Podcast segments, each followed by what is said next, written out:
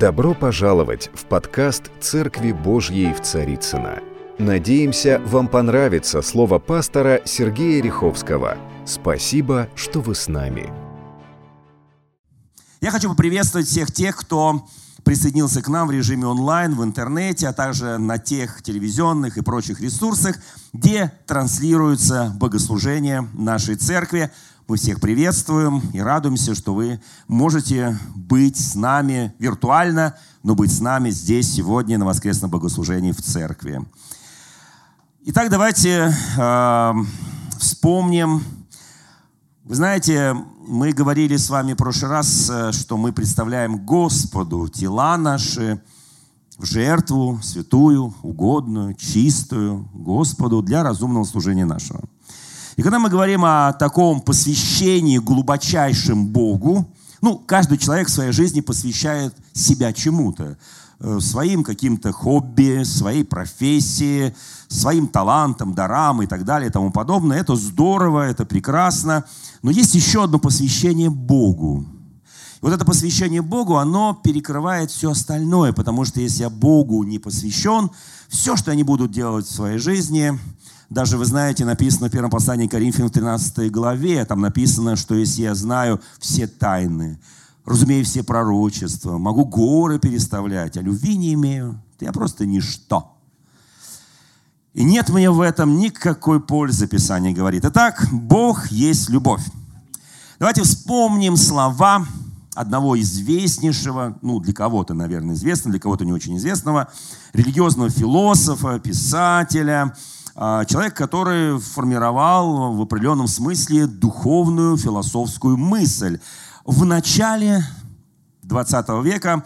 Затем советская власть его благополучно вместе с тысячами э, интеллектуалов, интеллигентов, философов, писателей выслала за рубеж.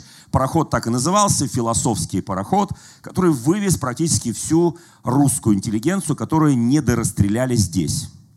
И так они все уехали туда, и вот там уже, находясь э, в изгнании, находясь в эмиграции, этот удивительный Божий человек пишет э, одну важную мысль.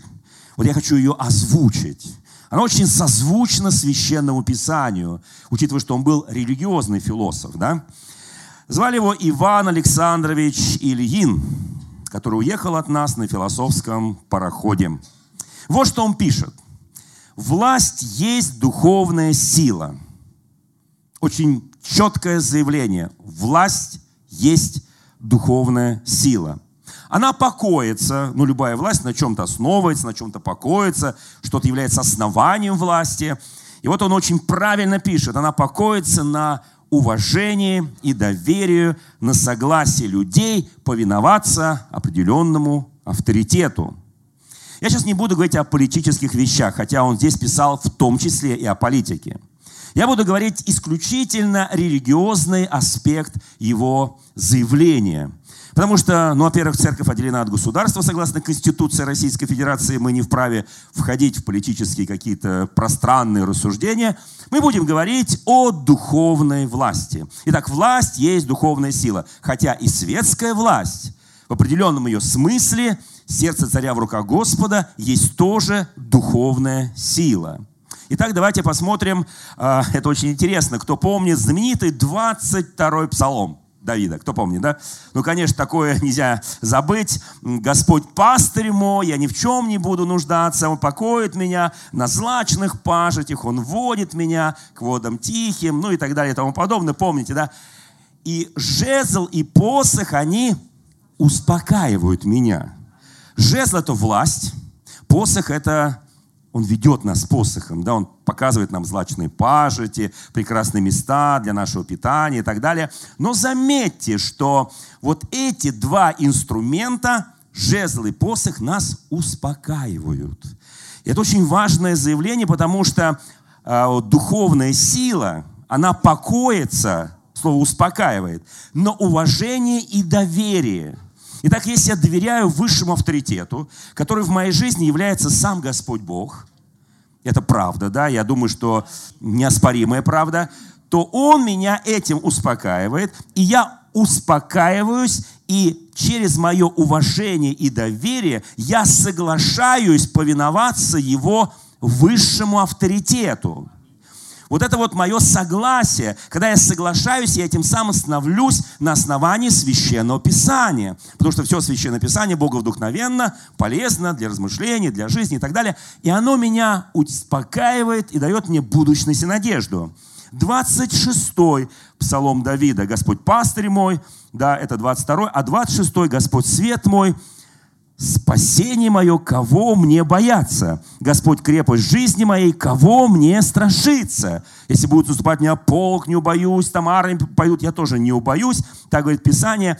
И здесь сказано, одного просил я у Господа, того только ищу, чтобы пребывать мне в доме Господнем во все дни жизни моей, созерцать красоту Господню и посещать храм Его. Заметьте, да? Ибо Он укрыл бы меня в скине своей, в день бедствия и так далее. То есть, другими словами, мы понимаем, что когда я добровольно повинуюсь и соглашаюсь повиноваться высшему авторитету, коим является Господь в моей жизни, все в моей жизни приобретает совершенно другое содержание и абсолютно другой смысл. Потому что ведь самое главное – это как я строю отношения с Богом. Драгоценные, позвольте мне напомнить э, пару мест Священного Писания, они всем известны, вы их все знаете прекрасно. Ну, первое место – это притча о талантах, Матфея 25 глава. В этой знаменитой притче о талантах, которая написана с 15 стиха, помните, да? Одному дал пять, другому дал по силе их, другому два, третьему один. Каждому дал по силе. Он не дал сверхсилы. Скажи соседу, тебе Бог дает исключительно по твоей силе. Более того скажу, Кому много дано, с того будет много и спрошено. Это же не просто так вот он дал и как бы и спрашивать не будет, да? Мы так живем, так вот по жизни, думаешь, да что, Господь, спасибо тебе, конечно, огромное, да? А вот кому дал один по силе, ну не было у него больше силы, он его закопал. Помните, да, эту знаменитую притчу? Итак, смотрите, власть основывается на добровольном подчинении, уважении божественного авторитета. Если я уважаю моего Господа, то я, естественно, исполняю то, что он сказал, его волю. Вот давайте посмотрим, как исполнил первый. Первый умножил пять талантов и стало десять. Второй взял два, сделал четыре. То есть они доверили Богу свою жизнь, и они умножили дары и таланты в своей жизни. А третий умник, он взял и закопал. Он закопал. Знаете, сколько закопанных талантов сегодня в этом мире христианском, я сейчас мир вообще не трогаю, сколько в христианском мире мы закопали своих даров и талантов и похоронили их, потому что мы говорим, когда пришел потом господин, ну, первый дал ему еще пять, второй дал ему еще два, а он говорит, а ты? А я знал тебя.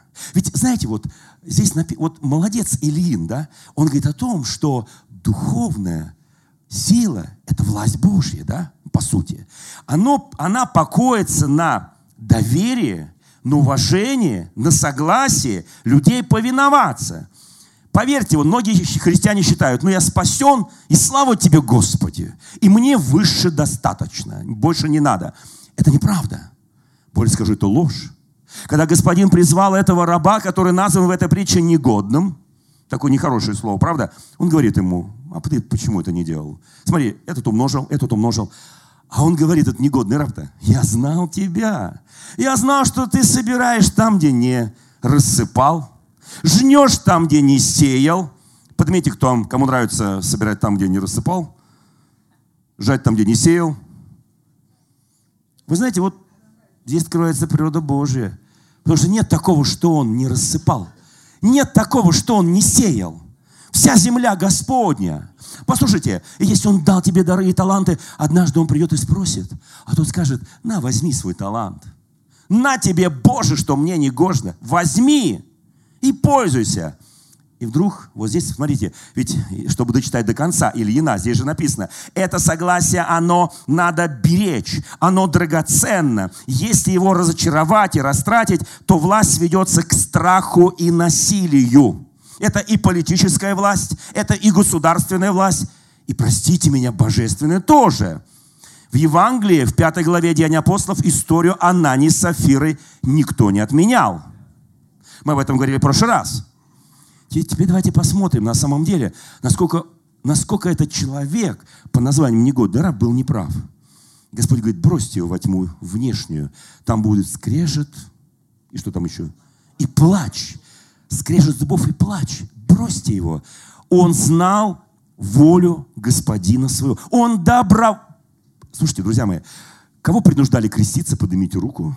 Ты в сознании, ты уже сознательно. Тебе говорят, надо крестить тебя. Ты говоришь, не хочу. Ну, тебя затащили в воду, крестили, вытащили из воды. И говорят, повинуйся. Ты говоришь, не буду.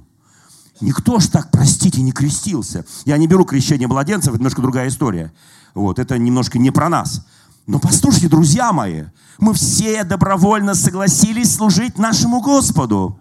Мы добровольно подчинились, покорились Его божественному авторитету. Если мы это сделали реально, смотрите, когда венчаются люди, кто был на венчании хотя бы раз в жизни? Ну, банальные вопросы, любишь, не любишь и так далее, верен, не верен, все такое понятно, да. И так они добровольно согласились подчиняться друг другу. Добровольно. Без принуждения. Тебя не мама с папой притащили под венец. Ты без принуждения согласился. Ты согласился. Написано, почитайте один другого как? Выше себя. Итак, двое согласились. Вы знаете, есть такое вот место Священного Писания, оно мне очень нравится, знаменитейшее место Священного Писания, 17 глава Евангелия от Луки. Там написана очень хорошая история, позвольте мне ее напомнить. Вы знаете, там ученики в этой главе скажут, умножь в нас веру. Умножь. Он говорит, если ваша вера будет хотя бы с горчишное зерно, вы согласитесь повиноваться божественному авторитету добровольно, вы согласились, то ваша вера будет умножаться, да? Давайте посмотрим, о чем здесь еще идет речь. Кроме наблюдайте за собой и так далее и тому подобное. И вот начинаем, ну, с седьмого стиха. Кто из вас, имея раба пашущего или же пасущего, то есть у кого есть рабы, поднимите руку. Не понял, еще раз. У кого есть рабы, поднимите руку. Еще раз не понял. Третий раз спрашиваю, Бог любит Троицу. У кого есть рабы, поднимите руку. Ну, вообще-то мы боимся поднимать руку, боимся признаться в этом. Но мы считаем, что мой муж, мой раб, моя жена, моя рабыня, мои дети, мои рабы, пусть пашут. Я хочу видеть его пашущим, я хочу видеть его пасущим, чтобы он пас моих овец, чтобы он пахал на меня весь день с утра до вечера и так далее и тому подобное. Мы хотим это видеть. Но здесь интересная вещь. Он с этого начинает, но важно, чем он заканчивает. Это слова Иисуса Христа. И вот что здесь написано. «Кто из вас, имея раба пасущего или же пашущего, по возвращению его с поля, скажет ему, пойди скорее, сойди за стол».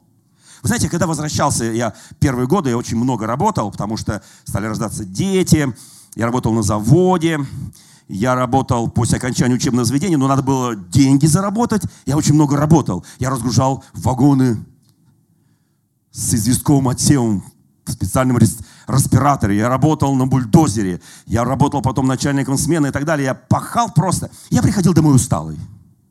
Иногда работал сутками. Я приходил, иногда очень поздно, и я не требовал от моей жены, я не требовал от моей жены, чтобы она мне наготовила еды. Если вдруг она мне не наготовила еды, я не подымал ее с постели, потому что приходил в час ночи. И где еда? Несчастная женщина. Где еда? Вот. Вот слушайте, мы прожили с ней 40 лет, мы ни разу на эту тему с ней не ругались. Потому что я умею хорошо готовить. Иногда я видел, как она усталая. Иногда я видел, как она устала с детьми. Ну, я, я не считал себя тогда рабом. Она не считала себя моей рабыней. Но послушайте, конечно, мне подмывало сказать, где еда. Я напахался. Многие мужья не считают, что жена сидит с детьми, и этим она пашет.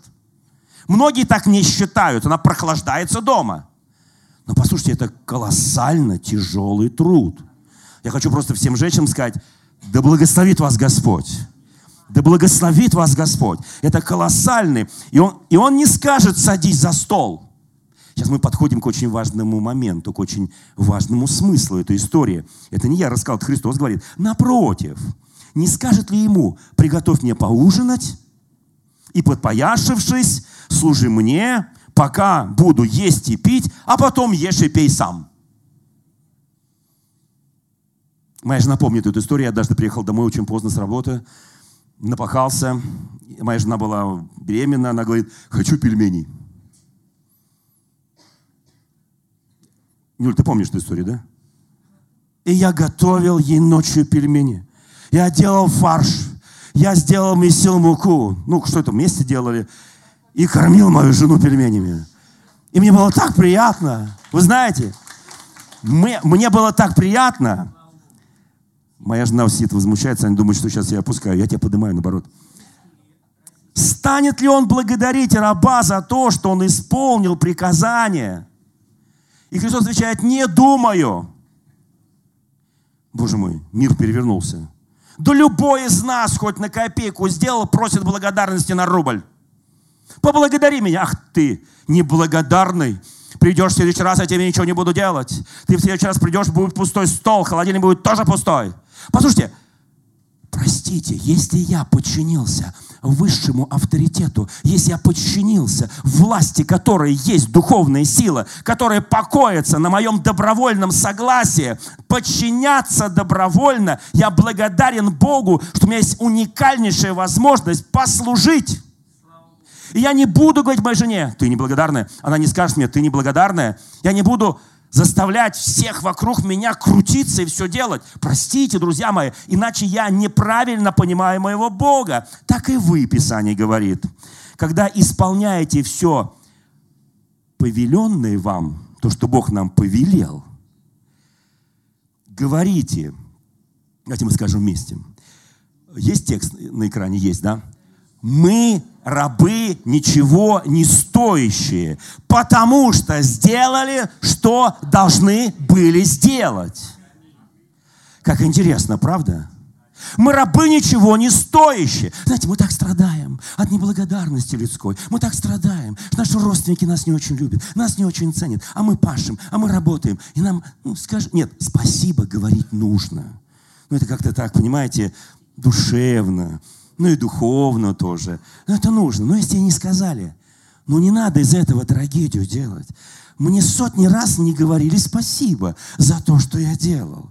Я продолжаю делать тем же самым людям, которым мне, потому что я раб Божий, ничего не стоящий, я и должен был это сделать. Когда я становился под венец, я должен угождать своей жене. Мое тело не принадлежит мне, а принадлежит ей. Ее тело ей тоже не принадлежит, мне принадлежит. Кто скажет аминь? Аминь. Кто еще не замужем, кто еще не женат, помните об этом. Теперь слушайте. Это очень важный момент. Если на самом деле это так, тогда перед нами открывается бездна богатства и премудрости Божией, как нам строить отношения с Господом. Есть не менее значимый пример, я его тоже сейчас приведу. Евангелие от Матфея, 20 глава с 1 стиха, притча о работниках. Помните, на винограднике? Итак, господин приглашает работников. Одних пригласил в 8 утра, других в 11, третьих там в час дня, потом в 3 вечера, или ну, после обеда, в 6 вечера, в 7 вечера, в 9 вечера. Итак, духовная Власть есть духовная сила, я еще раз напоминаю, она покоится на добровольном согласии людей повиноваться авторитету. Это согласие надо беречь, оно драгоценно. Если его разочаровать, начинается насилие. Смотрите. Итак, сколько там было работников? Много. Он их нанимал с утра до вечера. Потом, когда все собрали, настал вечер, Самое что интересное, с каждым из них, я подчеркиваю, с каждым из них, это 20 глава, Евангелие от Матфея, с первого стиха, с каждым из них он договаривался, что он им заплатит, дин, что заплатит, кто помнит? Динарий, каждому, каждому, и того, кого утром нанял, и кого вечером, и кого днем. Смотрите, что интересно. Когда настал вечер, они пришли с зарплатой, и он начал давать зарплату с тех, кто пришел и работал всего один час. Он им дает динарий. Знаете, стоят те, кого нанял в три, говорят, о, так сколько там до нас-то еще было череды? Так, ну, пять динариев точно будет. А кто были утром, и говорит, десятка точно наши. Ну, это не наши рубли, понимаете, это динарии. Это очень приличная сумма. Они ждут. Он дает по динарию, те, кто пришли последние. Предпоследний приходит, он дает тоже по динарию. Которые в три часа так смотрят, не поняли. Они же добровольно согласились, добровольно подчинились. Услышьте меня. Нас кто-то вообще заставлял быть э, христианами или тебя страхом спасли и не научили любви? Любви. Слушайте, это самое главное. Итак, смотрите. И когда доходит очередь до первых, которые весь день под знойным солнцем, которые напахались, он им дает тоже динарий. Они говорят, господин, это неправильно. Не поняли, в чем дело-то. Как это так? Знаете, это так похоже на нас. Это так, я уже 40 лет служитель Божий. Вообще христианин уже 61 год. Сколько динариев я должен получить, как вы думаете? Кто всего месяц верующий? Послушайте, сколько я должен получить? А он мне дает только один. И говорит, будь доволен. Потому что это мой, мой с тобой договор. Ты получаешь спасение, как и тот, который пришел за пять минут. Вы получаете одну и ту же цену. А у тебя что, глаз завистлив? Ты положил глаз на мои динарии. Ты считаешь, я тебе должен больше, а ты еще и гордый, тщеславный, надменный, завистливый. Знаете, сколько в христианах бы не было вот этих вот негативных черт, если бы мы сказали, власть есть духовная сила и я добровольно подчиняюсь моему Господу. Я добровольно служу. Я не смотрю, что у соседа, что у соседки. Я добровольно служу моему Господу. Я подчиняюсь моему Господу. Но это еще не самая интересная история в этой проповеди. Дальше будет совсем интересная история, поэтому пристегните ремни. Послушайте, как интересно, да, вот с этим вот, вот с этим вот динариями-то. Вы знаете, а мы часто говорим, ладно, я немножко дальше пройду. Послушайте, давайте посмотрим пару-тройку историй. Итак, а Бог призывает Моисея, чтобы он вывел народ Божий Израиля из Египта. Кто помнит эту историю? Приходит Моисей, объясняет фараону, объясняет народу Божьему Израиля, и они собираются выходить. И в это самое время Бог ожесточает сердце фараона. Вопрос, зачем? Кому это нужно-то? Итак, власть есть духовная сила, которая покоится на доверии, на абсолютном, я уже добавляю немножко от себя, послушании высшему авторитету. Оно очень хрупкое, это доверие. Оно очень важно, это доверие. Его надо беречь, оно драгоценно. А фараон говорит, кто ты такой, Моисей? Я помню тебя лет сорок назад, мы с тобой тут на колесницах катались. Теперь ты раб, а я фараон. Извини, у нас разная категория. Теперь то, что я скажу, будет. То, что ты скажешь, не будет. Для кого были нужны 10 казней египетских? Как вы думаете, друзья мои? Для кого они были нужны? Для Моисея? Нет. Для фараона. И для народа Божьего Израиля. И для Моисея тоже. Вы знаете, когда мы начинаем противостоять высшему духовному авторитету, происходит проблема. Почему Ильин и сказал, что тогда страх и насилие. Страх и насилие. Это концентрированное то, что, вот, вот это вот, понимаете, вот эта вещь или суд Божий по-другому, да, когда люди добровольно, фараон говорит, хорошо, я отпущу.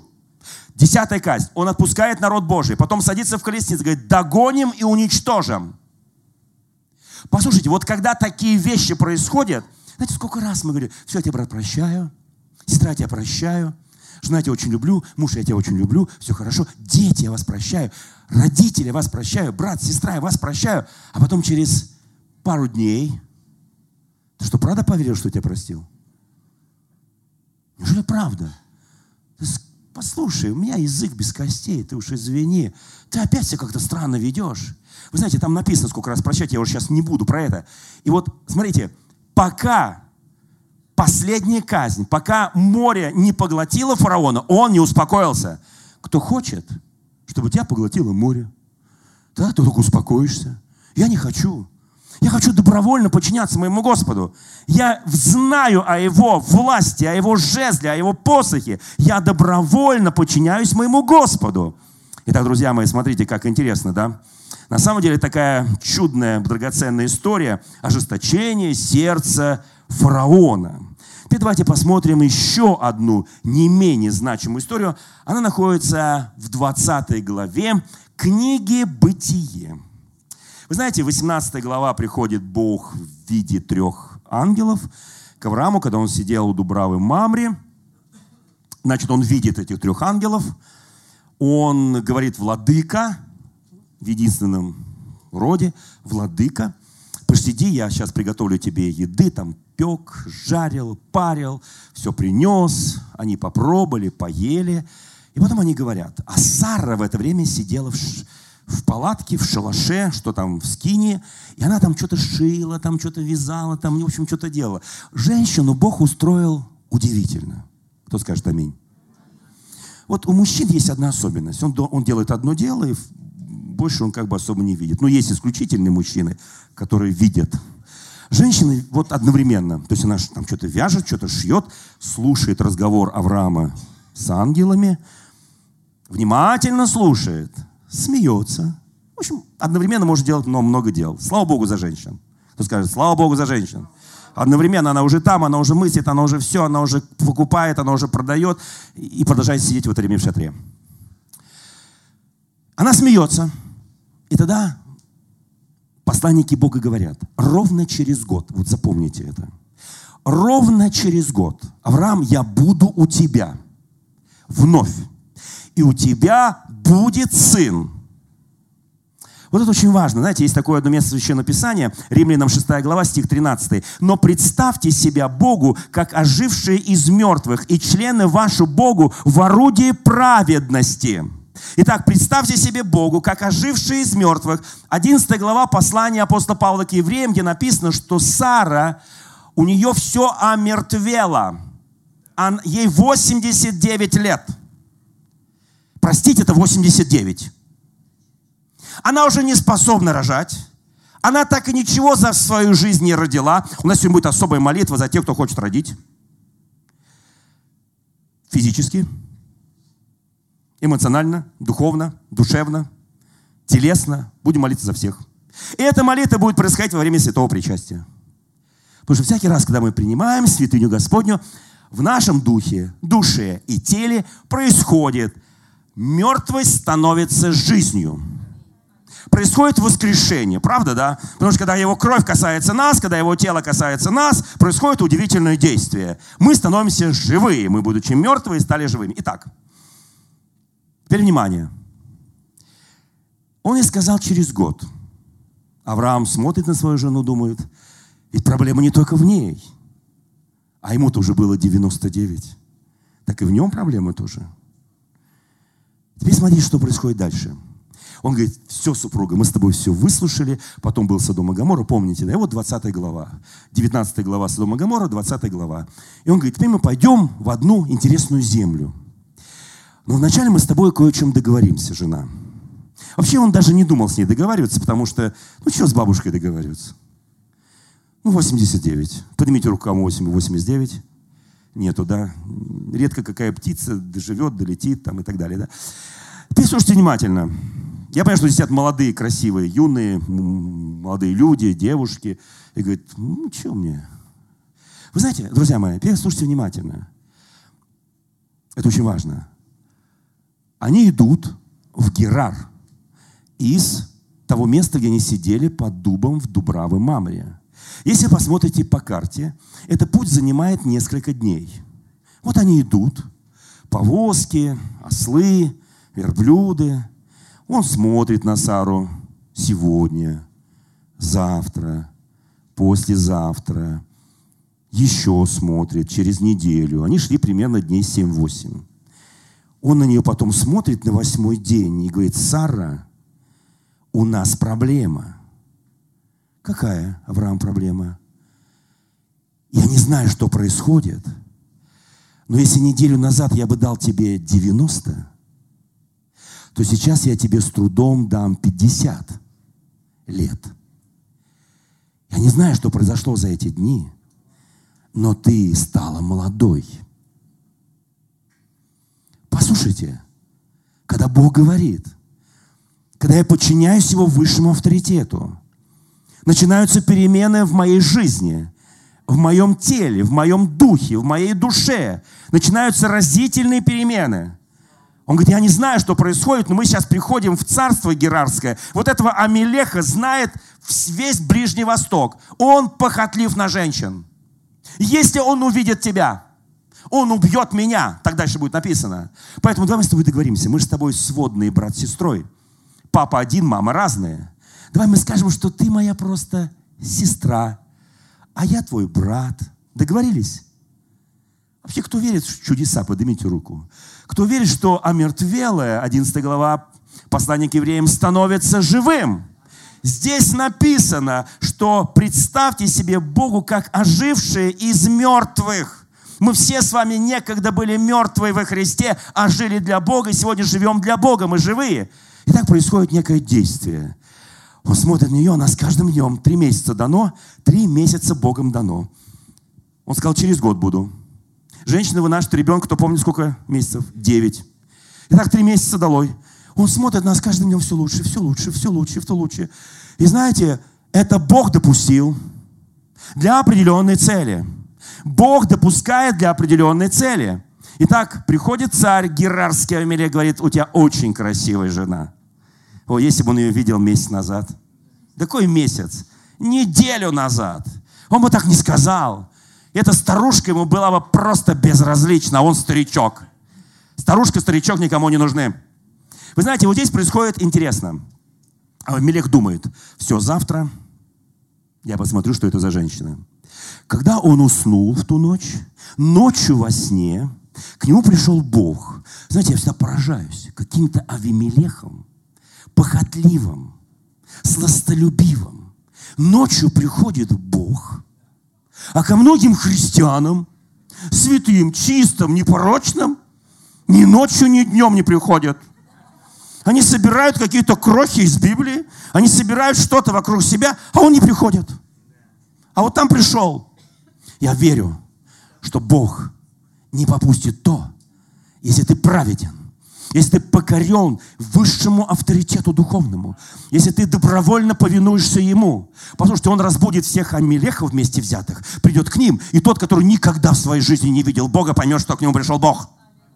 Потому что он там во сне, ему будет так страшно, не будет дальше говорить. Ему будет так страшно.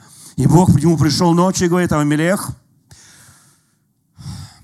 вот ты умрешь за женщину, которую ты взял, ибо она имеет мужа.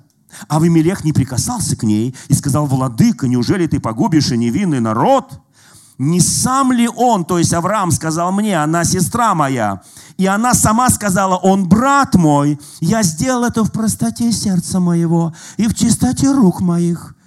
Слушайте, как многие вот эти вот состолюбцы, они все думают, я в чистоте, я вот поспал в чистоте, погулял в чистоте, все сделал в чистоте. Я в простоте это делаю. Знаете, Бог вдруг с ним соглашается.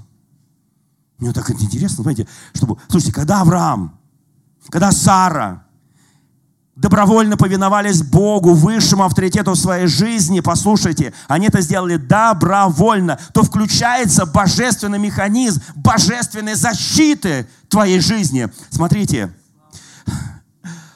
он сам не сказал, она сестра моя. Она сказала, он брат мой. И сказал ему Бог во сне, я знаю, что ты сделал сие в простоте сердца твоего.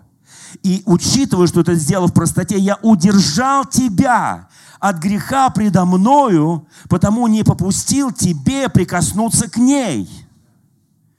Как чудесно. Кому нравится это? О, мне страшно ходить, у меня там, э, я вообще там... Слушайте, если ты это делаешь в чистоте, вообще тебе не должно быть страшно. Если ты повинуешься высшему авторитету, никогда не должен быть страх. Потому что совершенная любовь пред Господом и к Богу, она, что написано? Изгоняет всякий страх, ибо боящийся несовершен в любви. Итак, друзья мои, дальше происходит все очень быстро. Смотрите.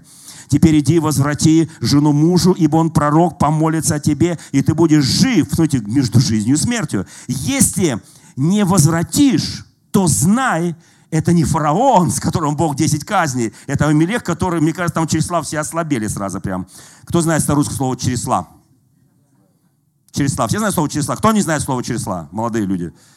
Это бедра. Ослабели бедра. Так, слушайте, здесь написано, если ты это не сделаешь, то умрешь, ты и все твои. И встал Авамелех утром рано, призвал всех равов и пересказал все слова. Люди все испугались, призвал Авраам и сказал, что ты сделал с нами? Чем я согрешил против тебя? Я подчиняюсь теперь после этого сна с высшим Божьим авторитетом. Я знаю, что ты тоже подчиняешься. Я не знаю, почему нас Бог столкнул лбами. А я знаю. Потому что ей через 9 месяцев рожать. А надо что-то есть во что-то одеваться, за что-то покупать. Понимаете, да, это пустыня, простите меня, ходит там по этим степям. И дальше написано, смотрите, «И сказал Авелех Аврааму, что ты имел в виду, когда делал это дело? Авраам сказал, я подумал, что на этом месте нет страха Божьего, и убьют меня за жену мою. Да она и подлинная сестра моя, она дочь моего отца, только матери у нас разные.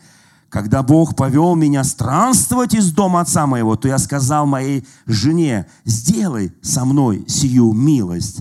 Когда придем мы в любое место, говори мне, что это брат мой – и взял Авимелех мелкого и крупного скота, и рабов, и рабыни дал Аврааму, и возвратил ему Сару, жену его, и сказал Авимелех, вот жена твоя пред тобою, живи где тебе угодно. И Саре сказал, вот я дал брату твоему тысячи сиклей серебра, вот тебе покрывало для очей твоих пред всеми, которые с тобой, пред всеми ты оправдана. Слушайте, у Бога есть знаки. Когда я добровольно подчинился Богу, как высшему авторитету, у него есть знаки. Ты будешь перед всеми оправдан. Я не знаю, что Бог тебе даст. Ты можешь пройти через Крым, Рым, медные трубы. Ты можешь пройти через все но Бог оправдает тебя, если ты добровольно согласился подчиниться Его божественной воле. Послушайте, Бог сделал так, что за эти два с половиной месяца, пока они там находились, в доме Авимелеха в его народе никто не мог рожать. Бог всем закрыл возможность. У них начались проблемы экономические. У них, и он говорит, сейчас Авраам помолится, и все ваши женщины будут рожать. Сейчас Авраам помолится, и ваша экономика пойдет вверх. Послушайте, я так благодарен нашему Господу я так ему благодарен, потому что я знаю, что власть есть духовная сила. Она покоится на уважении и доверии, на согласии людей повиноваться авторитету Господа. Это согласие надо беречь, оно драгоценно. Если его разочаровать, растратить, то власть ведется к страху и насилию. Я не хочу больше революции в моей стране. Я не хочу, чтобы церкви раздавали. Я не хочу, чтобы кто-то подумал о том, что с Богом можно пошутить.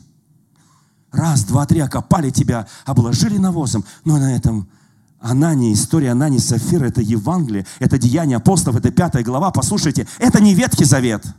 Я очень хочу, чтобы мы согласились. Знаете, когда мы сейчас будем молиться, когда мы пойдем к святыне Господним, в этот момент будут происходить чудеса.